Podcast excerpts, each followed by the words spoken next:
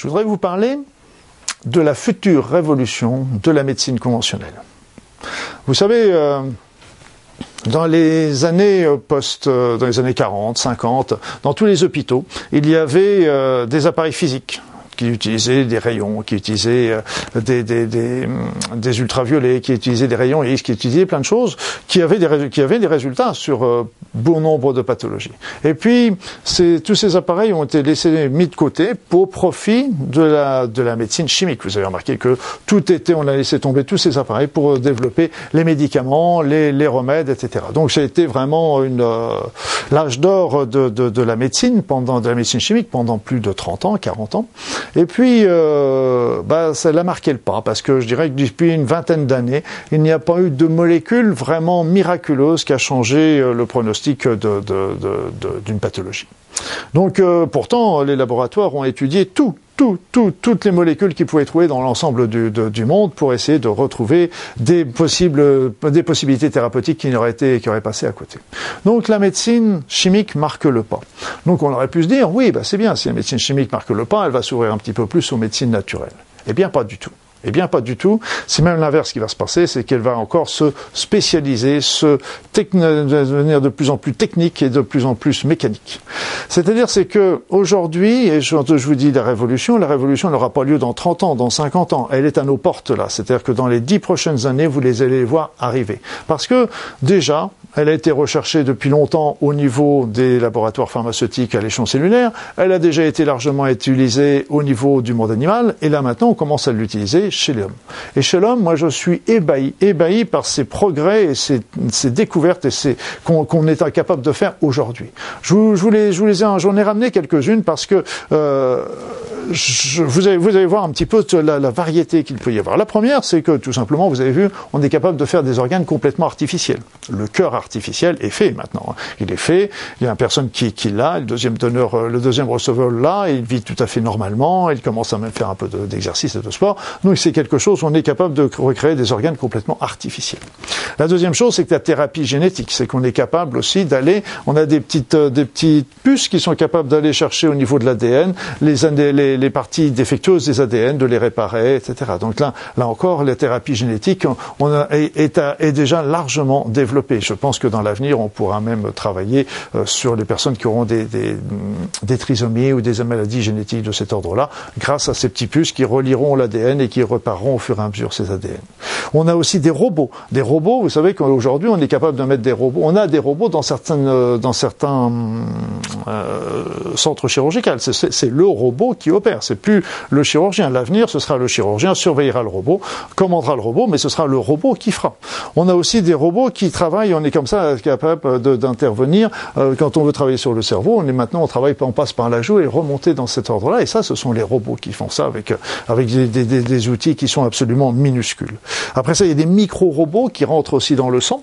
Donc euh, ces, micro-robots vont être capables d'aller travailler sur euh, les, anomalies qu'il peut y avoir du sang. Ils pourront travailler sur les plaques d'athérome. Ils pourront travailler sur sur bon nombre de choses qui sont euh, anomalies, tout ce qui peut se balader dans le sang et qui serait anormal. Bah, ces robots vont être chargés de les nettoyer et de les arranger.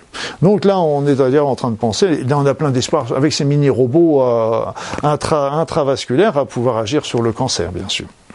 Après ça, regardez les prothèses. Les prothèses, les prothèses robotisées. On est capable maintenant de faire des exosquelettes, c'est-à-dire des, squelettes qui vont se placer à l'extérieur de l'être humain, et comme ça, la personne pourra marcher. Donc les personnes âgées, ça va permettre de leur donner une mobilité. Les personnes qui sont tétraplégiques, etc., vont leur donner aussi cette mobilité.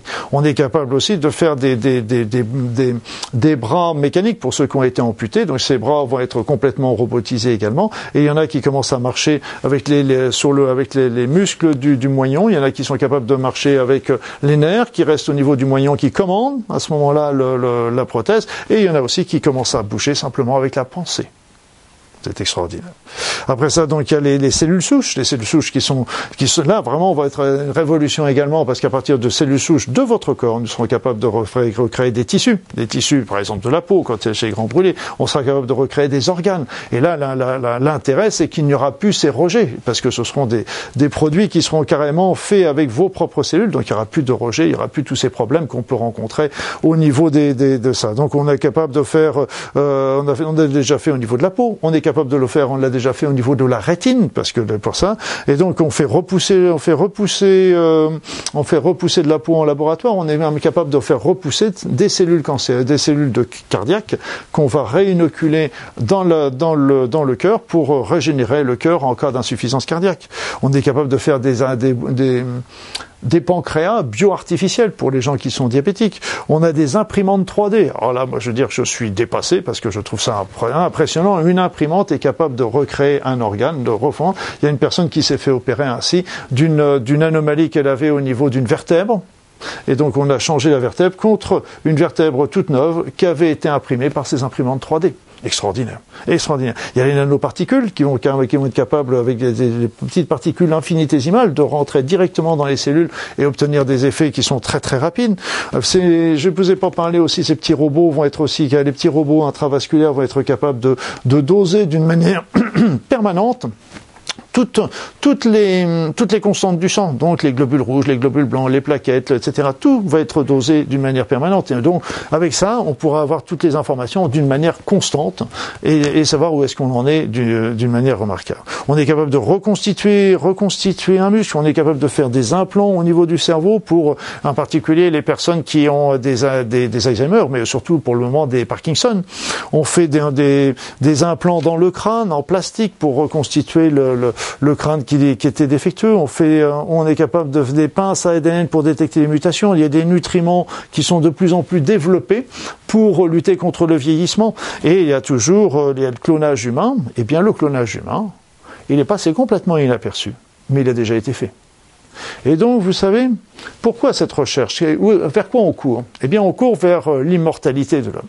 Et là, cette immortalité, il faut bien comprendre que les dirigeants des grands groupes les dirigeants des grands groupes, ce sont eux qui sponsorisent la recherche médicale.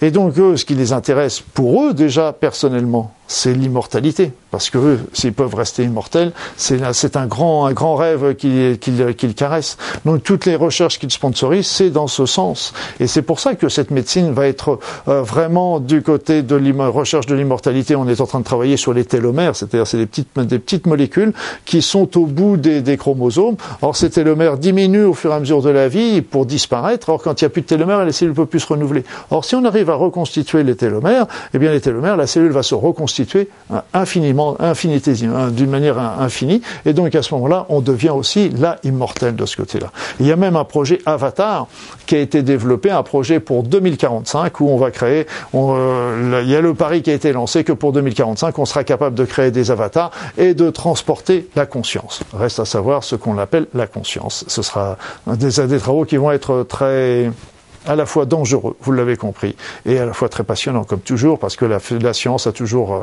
un double tranchant.